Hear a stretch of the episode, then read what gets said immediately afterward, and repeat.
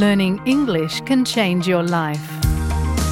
You can improve your English and learn about Australian culture at the same time with SBS Learn English. Listen wherever you get your podcasts.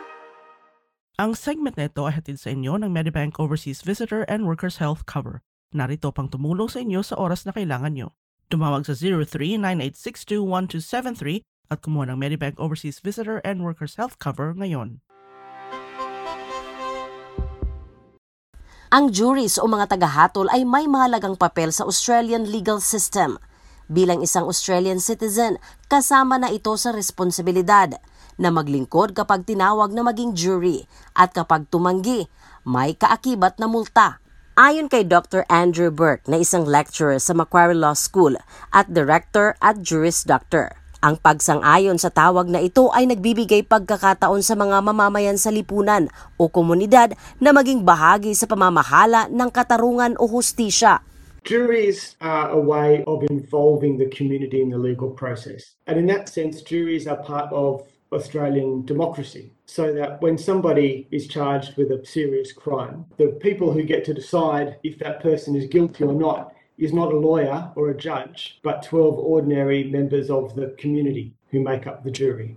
Ayon naman kay Jackie Oran na isang associate professor at the Faculty of Law sa Monash University, ang juries dito sa bansa ay ginagamit sa mga partikular na klase ng kaso. The juries in Australia are only in cases that are very serious. So we have them for murder trials, armed robbery trials, and trials of sexual assault. The less serious criminal cases like theft are just heard without a jury with a judge. Sabi ni Mark Nolan, ang director ng Center for Law and Justice sa Charles Stewart University, silang mga kandidato sa pagka-jury ay pinili mula sa mga bumoto sa eleksyon.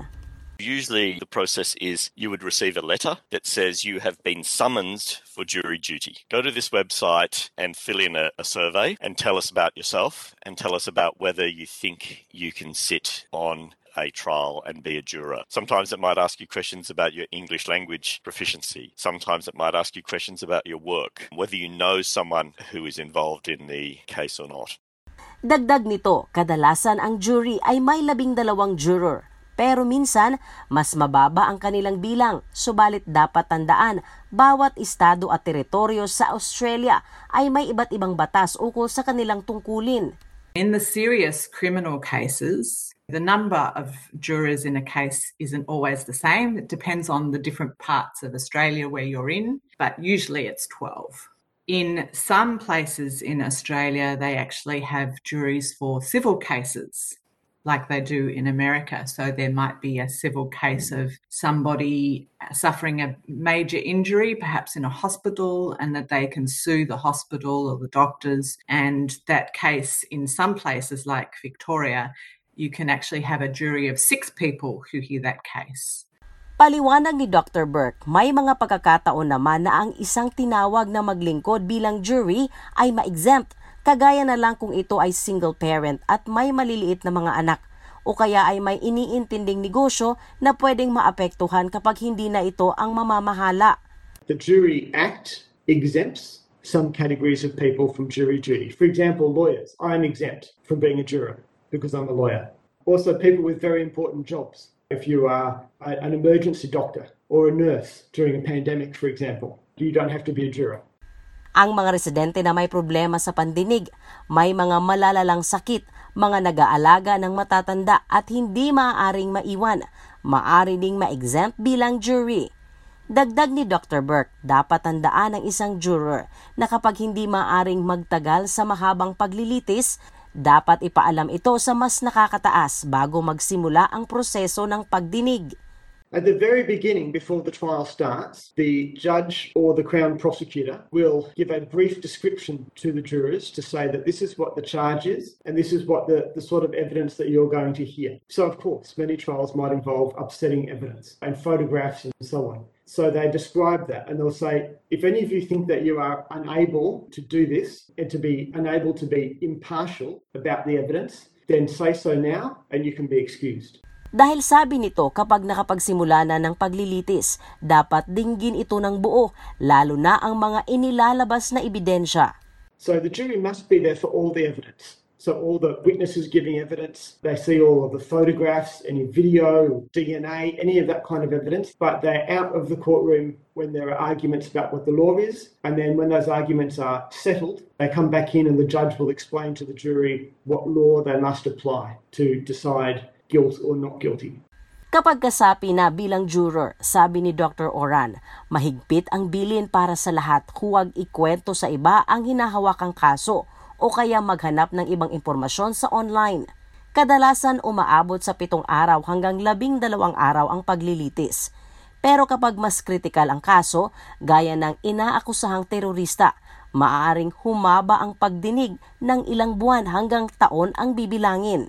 Kaya bago ang simula ng paglilitis, inaalam na ng mga nakakataas ang schedule ng bawat juror para sa mga mahahabang pagdinig. And once all the witnesses have been heard and all the evidence is given into court, if there's documents, the jury are then given those documents and they're given the transcript of the court case and they're put into a jury deliberation room and they're asked to deliberate. And it can take some time, several hours, for the 12 people to talk through all the issues to make sure that they're satisfied that either the defendant is guilty beyond reasonable doubt or if they're unsure that the finding would be not guilty. At saad ni Dr. Oran, dapat ang hatol o pasya ng mga jury ay unanimous o sa ibang pagkakataon ay 11 to 1 ang pasya. Whilst the serious cases like murder in most parts of Australia require all 12 jurors to agree, there are some times where only 11 out of the 12 jurors need to agree for a verdict to be accepted by the judge from the jury. So, for example, it might be a sexual assault case, and 11 of the jurors perhaps agree that the defendant is guilty and one of the jurors does not. That will be sufficient for the court to accept the jury's verdict to be guilty of the offences charged beyond reasonable doubt. Subalit kapag hindi unanimous o hindi magkasundo ng hatol ang mga jury, sabi ni Dr. Burke, If the jury cannot agree, 12 0 or 11 1, then it's what's known as a, a hung jury. And that means that there must be a new trial, start all over again with a new trial and different jury. Or at that point, the prosecution can say, well, we give up. We're not going to win, so we give up. The prosecution would usually give up after maybe two or three goes. pahabol ni Dr. Oran, ang pagsisilbi bilang juror ay may bayad.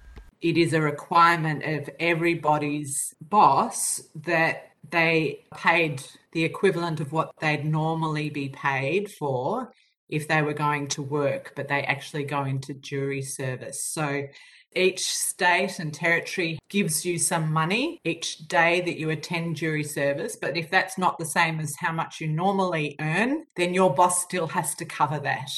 Samantala, sabi ni Dr. Oran, hindi maitatanggi. Karamihan sa mga tao sa komunidad ay may duda o may pag-aalala sa paglilingkod bilang jury. Subalit anito, silang mga tapos na na naging juror ay nagsabing ito ang pinakamahalagang karanasan na nangyari sa kanilang buhay. It's not very often in your life that you get to do somebody else's job for a week or two. But in this case, citizens are able to be a judge and see how the justice system works. And it's a very fascinating, once in a lifetime experience that after you've done it, you really appreciate it. And research has shown that people are happy to do it again once they've done it once. Ang ulat na ito ay binuo ni Jara Pazano na isinalin sa ating wika. Ako, si Sheila Joy Labrador, para sa SBS Filipino. Ang segment na ito ay hatid sa inyo ng Medibank Overseas Workers Health Cover. Narito upang tumulong sa inyo sa oras na kailangan nyo. At sa Medibank, maaari nyo kaming kausapin sa inyong wika. Nagsasalita kami ng hanggang isang daan at anim na pong wika. Narito kami para sa inyo upang maging at home kayo kahit pag-aano kayo kalayo sa inyong mahal sa buhay. Tumawag sa 0398621273 at kumuha ng Medibank Overseas Workers Health Cover ngayon.